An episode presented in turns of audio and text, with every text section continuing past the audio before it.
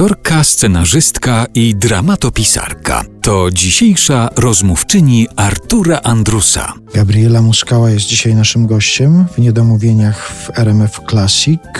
O mistrzach w zawodzie już porozmawialiśmy, a teraz chciałem zapytać o takie inspiracje aktorskie, o rolę. Też troszkę ten, na ten temat już pani powiedziała, ale ja chciałem panią zacytować. To jest pani wypowiedź z jakiegoś wywiadu. Uwielbiałam niewolnicę Izaurę.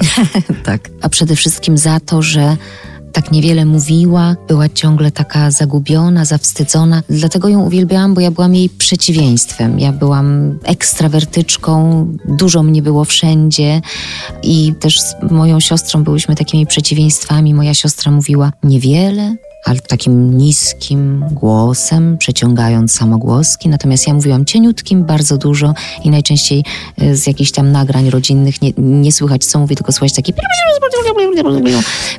Izaura mnie, mi imponowała tym, że jest właśnie, że tak niewiele mówi, że jest taka e, dumna, skromna, cicha. Każdy dzień zaczynałam, jak kiedy oglądaliśmy ten serial, właśnie od takiego postanowienia, że dziś będę jak Izaura, będę się czerwienić, będę zawstydzona i wypowiem w ciągu dnia może dwa zdania. Udawało mi się tam przez 15 minut ale przez chwilę, przepraszam, sobie wyobraziłem, bo jak zaczęła pani mówić, że bo ona była taka, a ja byłam zupełnie inna, była jej odwrotnością, to pomyślałem sobie, że pani wtedy była Leonsjem. ale to aż tak daleko chyba nie zaszło.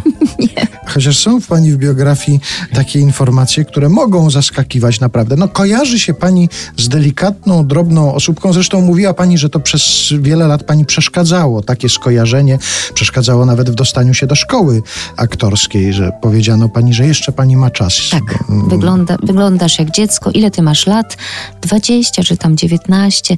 No to wyglądasz na 12, masz jeszcze czas. To usłyszałam w Krakowie dwa razy. Właśnie oprócz tych informacji, że jest pani drobniutką, spokojną istotą. Nie wracajmy do tego, ile ma pani wzrostu, bo to sobie ludzie i tak w internecie Ja uwielbiam znajdą. swój wzrost. Bardzo szybko pozbyłam się kompleksów w szkole i tego, że wyglądam jak dziecko i tego, że jestem y, właśnie nieduża. Bo się okazało, że takie tak, role są dokładnie. że, że jest kogo zagrać. Że jest, że jest tak dużo ról, na przykład właśnie dzieci, których moje koleżanki, metr osiemdziesiąt, piękne, wspaniałe, kobiece kobiety, y, nie mogły zagrać, a ja mogłam. No ale oprócz oprócz tego pojawiają się takie informacje, że pani trenowała karate, że ma pani za sobą treningi kickboxingu na przykład. To było właśnie poszukiwanie tej takiej Izaury i odwrotności Izaury? W jakim celu pani te sporty uprawiała? No myślę, że chciałam, gdzieś to pewnie głęboko w podświadomości było, ale potrzebowałam tej siły jakiejś w sobie. Yy, mam niebieski pas z zielonym pagonem. Ojej, a co to znaczy? Tak, naprawdę to się nazywa siedem kup. Bardzo ładnie Siódme kup. Tak, mam siódme kup, czyli, czyli niebieski pas z zielonym pagonem. No to są stopnie, jeżeli Jeździła nie zapomniałam. Pani na zawody? Jeździłam na zawody, jeździłam na egzaminy i byłam dobra w taekwondo. Uwielbiałam to. Ja byłam też rozciągnięta, byłam e, w gimnastyce dobra. No uwielbiałam, miałam później wypadek z siostrą w czasie śmigus dyngus. Mhm. E, polewałyśmy się wodą, ganiałyśmy się po mieszkaniu i gdzieś tam dzbanek na głowie mi siostra rozbiła rozbiła, bo to już, już jakoś tak był, poszło na ostro. I, Coraz i, ciekawsze.